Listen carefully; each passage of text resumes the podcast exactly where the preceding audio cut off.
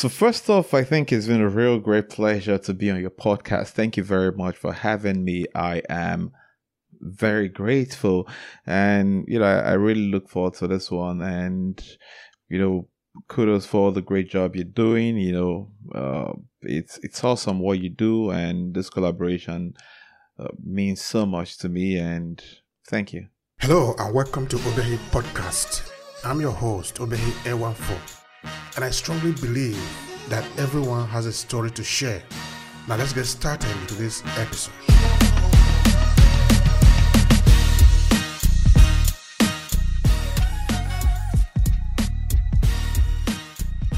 So my name is Michael Okoma and I am a Nigerian researcher and content creator and well, you could throw in human rights activist in there as well.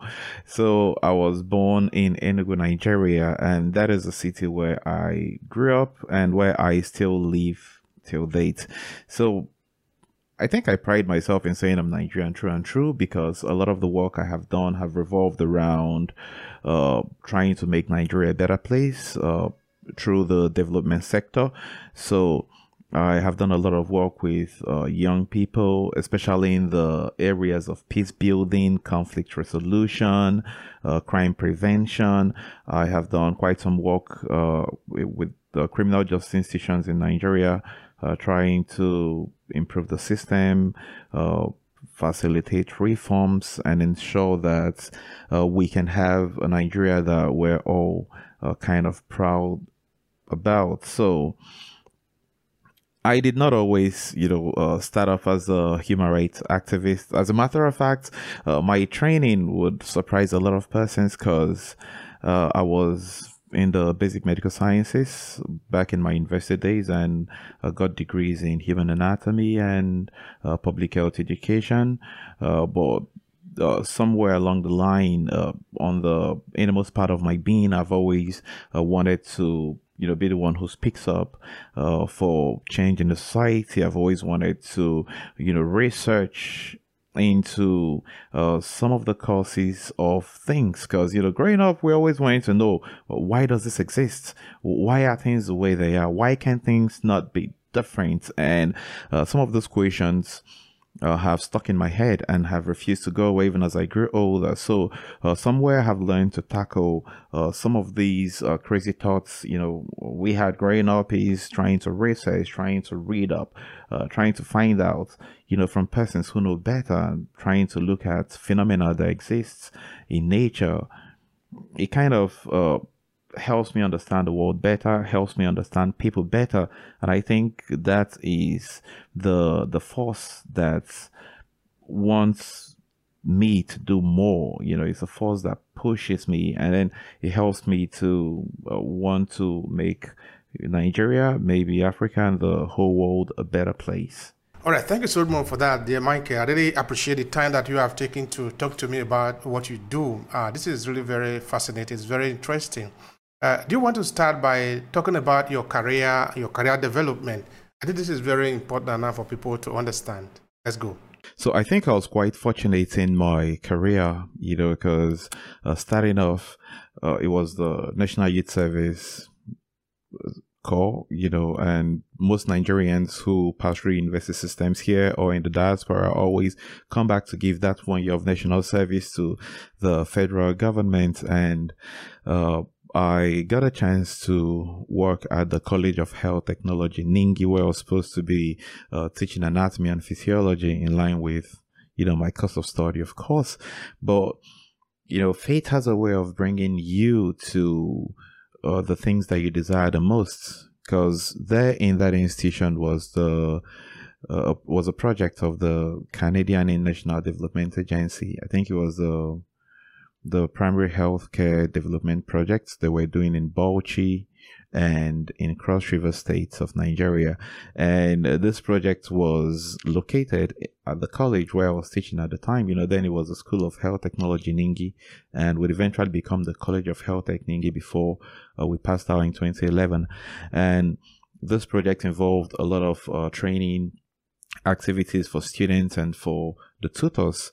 And you know there were lots of travels and there was a lot of meetings and developing resource uh, materials and all that. And it was a real great pleasure to have been a part of that. And uh, some of the staff who worked on the project you know they were really kind and they let us participate in some of the activities. And and i think that kind of gave me a springboard to launch uh, myself into the development sector you know shortly afterwards. Even though you know i did like uh, two years afterwards teaching in secondary schools where i i taught biology to kids. And you know those are some of the most memorable experiences that i've had working because you know that's be like the least toxic and the most uh, fun work environment uh, you could ever find yourself in but uh, even after i left you know formal teaching i have continued to teach in the course of my work.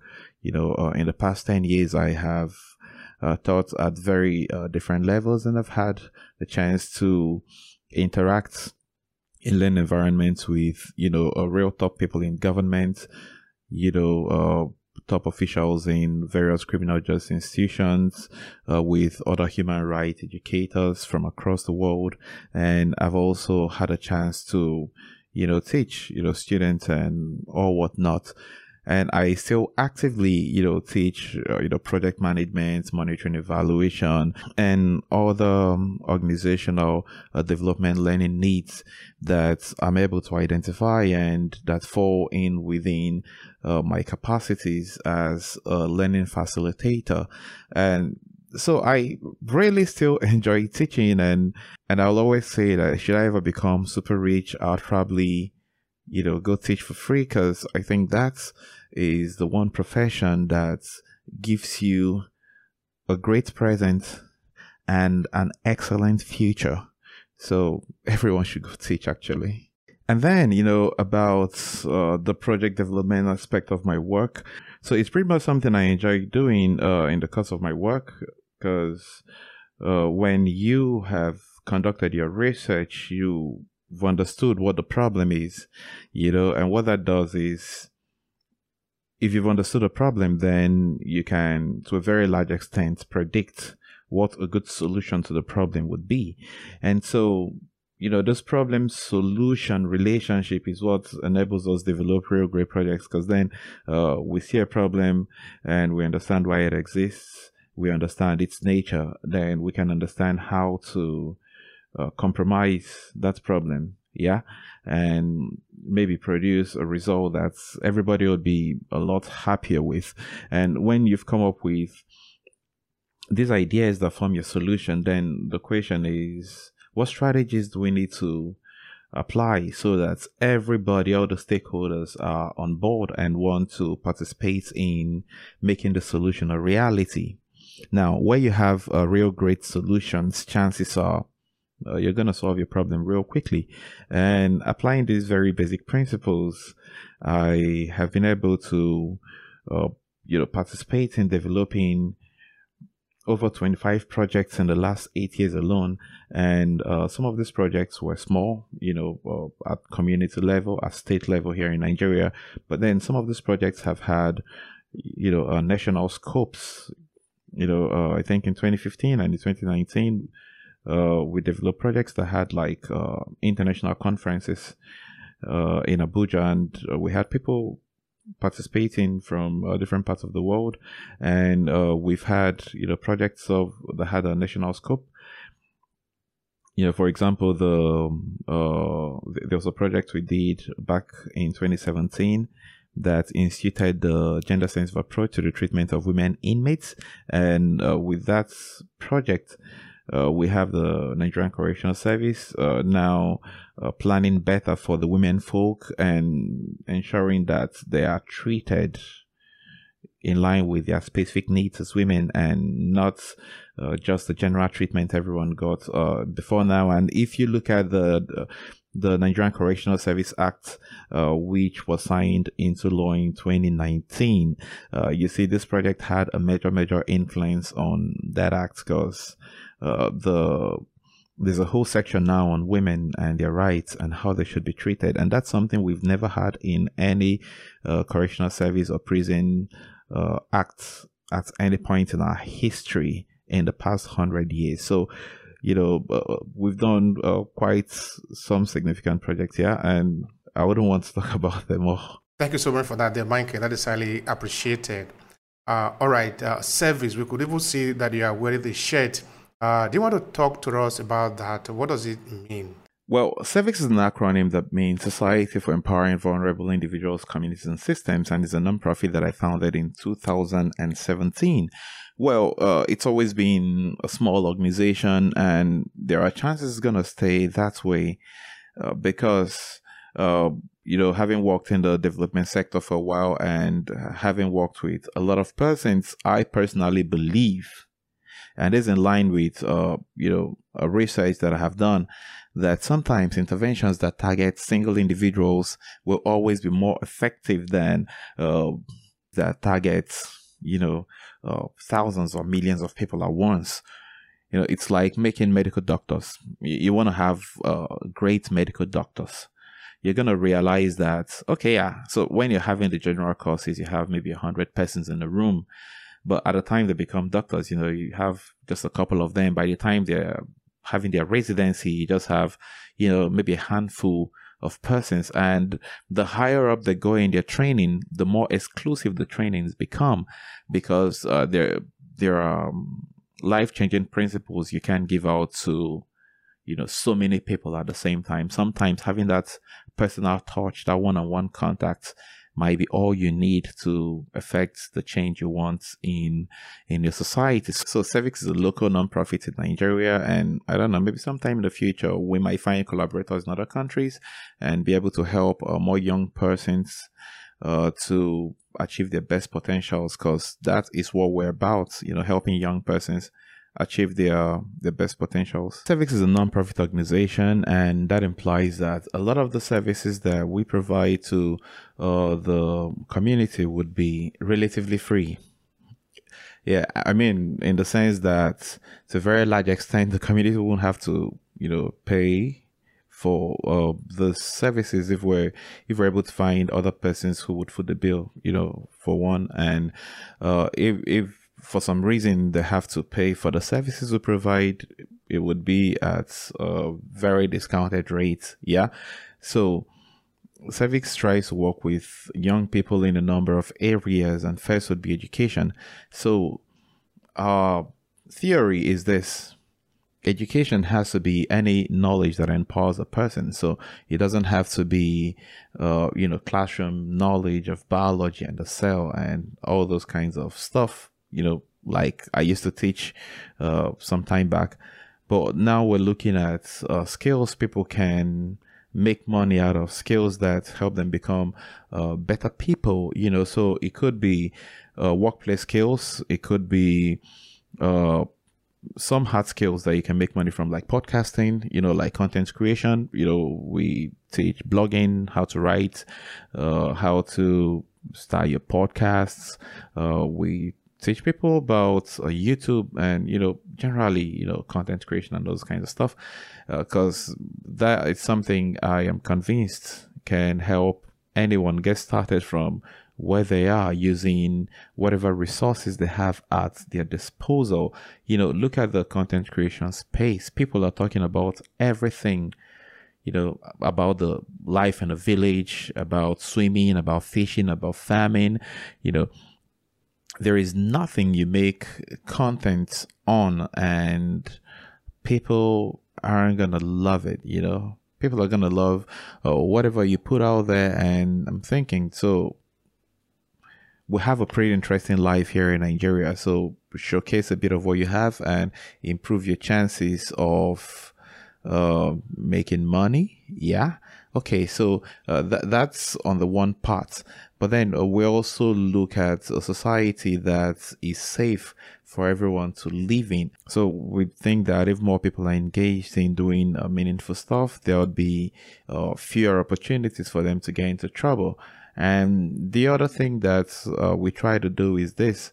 I've come to look at the nonprofit space and in line with uh, you know my desire to provide as much organizational support as I possibly can. You know, we brought this also into SEVIX. So we have the organizational or what we call the corporate support services as uh, one of the main things that we provide. So it could be in form of uh, strategy development or in training or sometimes you know helping organizations to brainstorm to find their place in the community because i think there are so many nonprofits in nigeria but then a good number of them have very little idea of what they are doing. You know, the research capabilities are not so good. Uh, the organizational development uh, opportunities are not so much. There, there aren't enough grants for nonprofits to use for their work. And th- that is simply because there are so many organizations competing for very limited resources. And even in more recent times uh, with COVID 19 and all that's happened, in the financial in the global financial space uh, there isn't so much uh, resources for people to use for their work anymore so uh, what we're doing at SEVIX is helping organizations improve uh, their visibility, uh, provide training opportunities, organizational capacity assessment opportunities, and all of that. I think uh, these are the two areas where we want to focus now because, you know, initially wanted to do, you know, recreation, wanted to do health and all that. But right now we're narrowing down our work to uh, two main uh, items, and that's going to be coming out in the new strategic plan uh, that we are working on. You know, so it's going to be education and organizational capacity uh, development. And these are going to be like uh, the two key things we're going to be focusing on in the within the next five years. I think starting from uh, later this year or early next year. Yeah, so we want to be the non-profits, non-profits, and, you're going to see a lot of the projects that we're developing in more recent times keen into this ideology. You know, there is the peer ed, uh, which is going to launch very soon, uh, but the other exciting one that is actually online right now is the Gold Coast.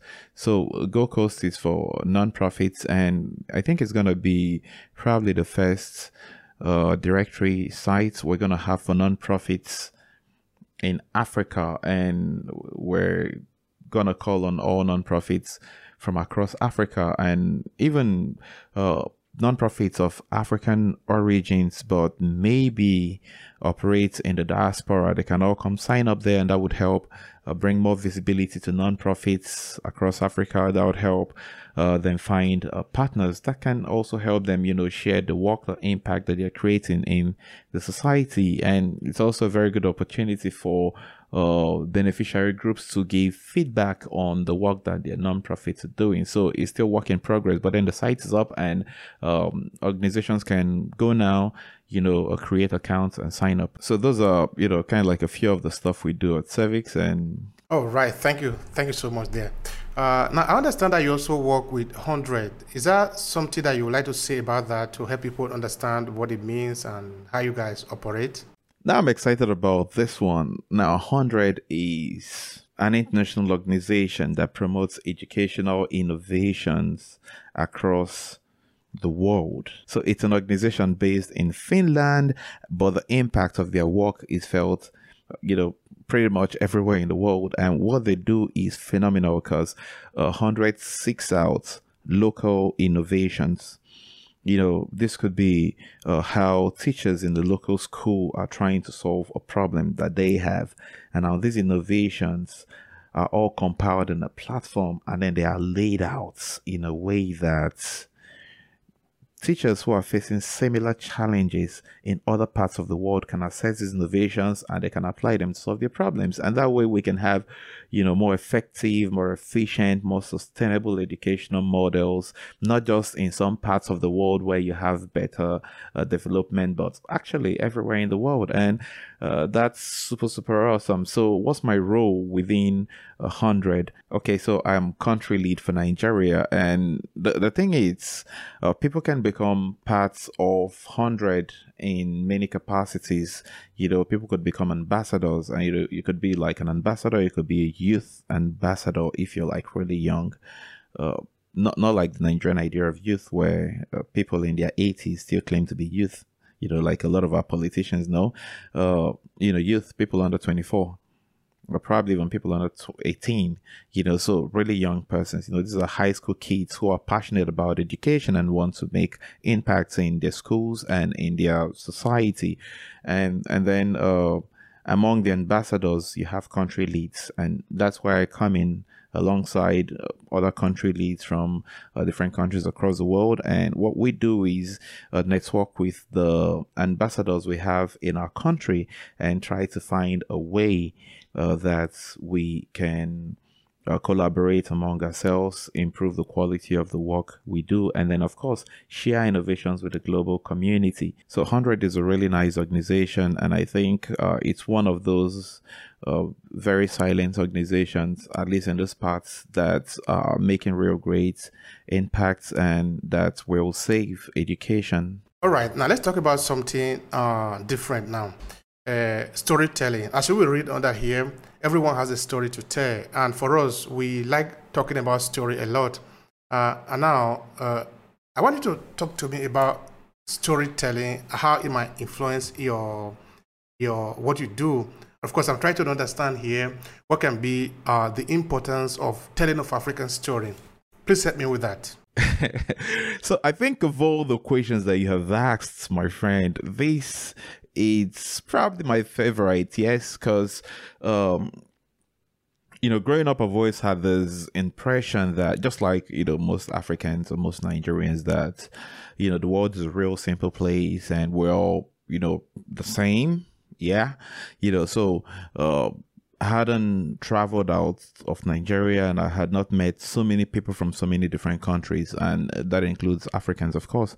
But uh, until I started traveling and I started realizing that even within the African continent, you know, we have so much that unites us, but then we also have so much that divide us. You know, so uh, it's not the same culture, it's not the same ideologies, it's not the same beliefs, you know, but all of these beliefs collectively are different from what you have in Asia, different from what you have in Europe, different from what you have in America.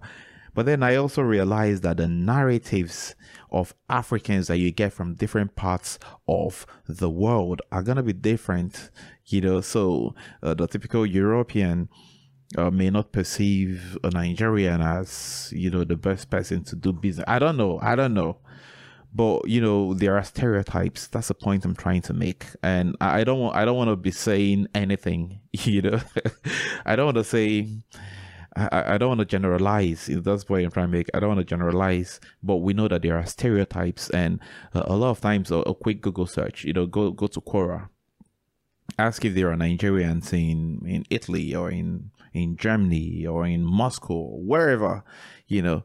If you read ten comments, you probably get like seven negative comments. But oh yeah, they're Nigerians. Oh, they're really cool. Oh no, they are scammers. Oh no, they're fraudsters. Oh and so people always try to tell our stories differently. You know, it's like growing up and watching Hollywood movies, and the movies always have a theme where uh, you have people who are barbaric and evil and satanic and cannibals, and then the white man comes and saves them, or the white man's religion comes and redeems them and, you know, brings them civilization but that's the narrative a lot of us heard growing up. And so, you know, when you go out there in the streets, you're going to hear young people say, ah, our ancestors were bad. Uh, you know, our people were silly. Our people were illiterate. Our people did this and they did that and they did those and they did. But as I grew and I started studying on my own, I started realizing that, man, um, it wasn't all true. Now, uh, cannibalism is not a is not an African word. Cannibalism is an English word because sometime before the white man found the black people, there were white people who ate other white people. Oh, yeah, mm-hmm. You know, it's a concept that they that they had. You know, genocide before people talk about genocide in Rwanda, you know, now go to Google, search the word genocide, they're going to find Rwanda.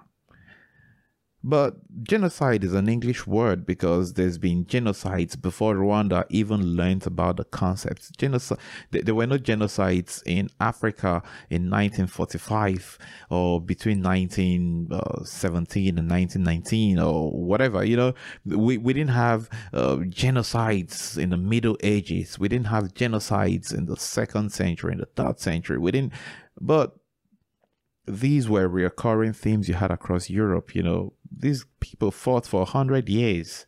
You know, fought a war for a hundred freaking years. So,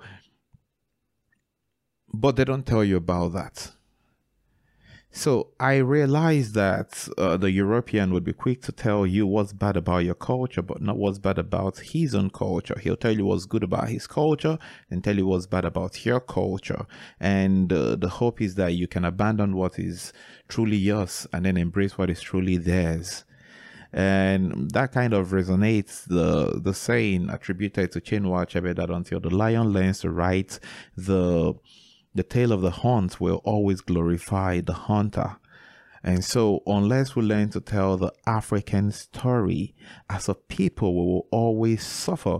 You know, will, our development will suffer, our educational system will suffer. Everything is going to suffer, as a matter of fact.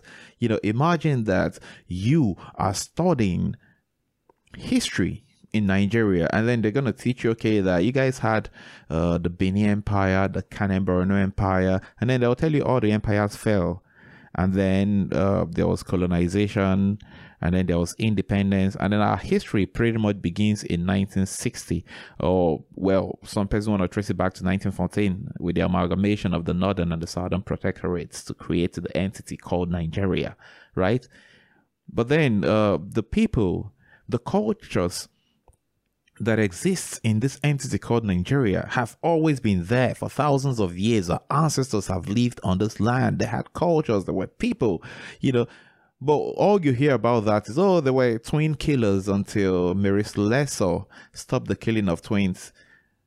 Until you did your research, then you realize that Mary Slessor did not actually stop the killing of the twins. A local chief did you know what actually happened you know from the story i learned. Now i heard a story in calabar when i visited the mary slessor island and they showed us what would have been you know the place where the the lady lived.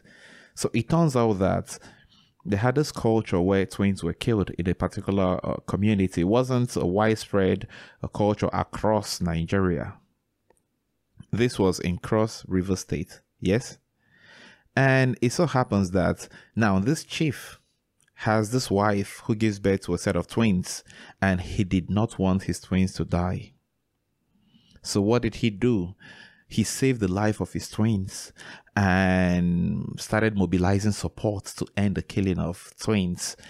Now, Mary Slessor was a missionary who lived in the neighborhood, and yes, she did uh, talk about uh, these things and she tried to talk to people about them, but it wasn't her teachings that made the people want to stop it is the fact that some powerful persons were affected and they said, okay, enough of this bullshit. Let's stop it right now because they didn't want to lose their kids. You know, so so when the story is told, ah, Mary Slessor, but then what happens to the chief and his collaborators? What happens to all the other uh, locals who held hands and said, you know what, I think we're done with this, and they changed the culture?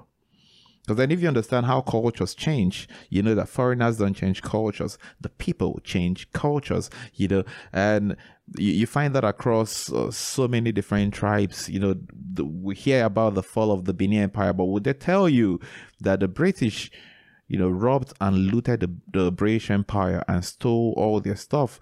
You know, killed their people, men and women and children. Are they going to tell you that history? No.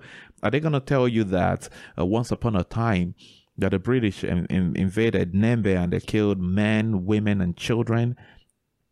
No, are they going to tell you that the British killed uh, some of the greatest kings that Africa produced? You know, the likes of King Jaja of Opobo, the likes of uh, Mwanga uh, the second, you know, the Kabaka of Buganda. Are they going to tell you that uh, the British killed uh, the the Kabalega of Bunyoro? No, you know, the, the story goes from Zanzibar to South Africa to everywhere in Africa. They're not going to tell you the atrocities that they have committed. Are they going to tell you that King Leopold killed millions of Congolese people because of the natural resources in, in their lands. That he cut off their arms and their limbs. He cut them limb by limb until they died. Are they going to tell you that? No!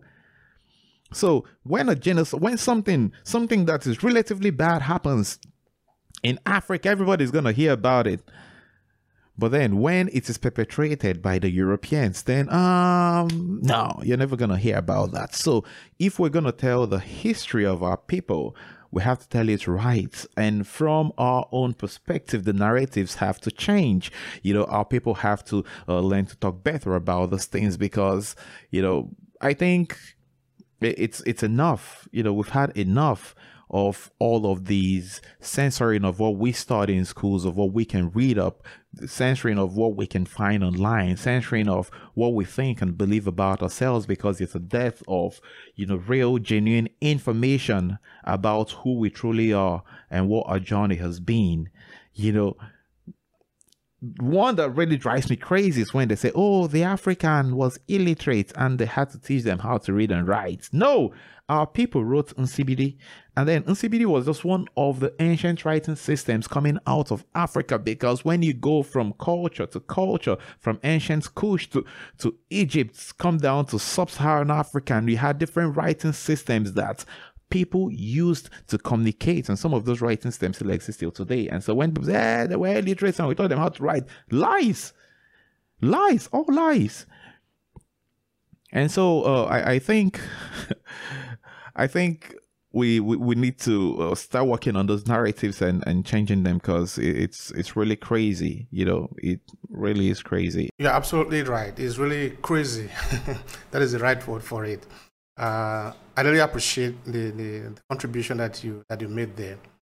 Um, okay, now tell me something about the research how do you research the kind of project that you do? I guess, like most people, you know, we are in universities trying to figure out what the rest of our lives hold.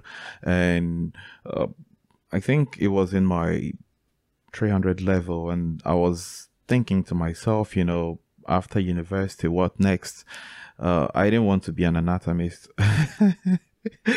yeah, that's a crazy thing to say. Uh, so my parents wanted me to be a doctor, right? I wanted to be, you know, some form of scientist. I wanted to work in the lab, you know, do some stuff. Because I remember filling out my first JAMB form, and uh, what I wanted was microbiology or biochemistry because then you know we had these life science books that belonged to my dad and we studied and you know there were all these people who worked with microbes in laboratories and who found a cure to diseases and helped to make the world a better place. That kind of was what i wanted you know? And and then uh, my parents were like uh, how about you do the whole professional course thing you know, do medicine or pharmacy, you know, something professional that's going to pay you big bucks. And well, I agreed. I wasn't paying, you know, but then I, I thought it was a good idea. But then we're going to medical school and I was like, okay, uh, I don't think I want to be a doctor, you know, so it's a crazy story, but I end up in anatomy department and I'm a year away from graduation and I'm thinking to myself, so what next? You know, so I looked at all of the uh, various research fields that uh, people could get into, and what I said to myself was, well, I think, I think I'd want to, you know, work in humanitarian situations. I'd want to help people out uh, when when things go really bad.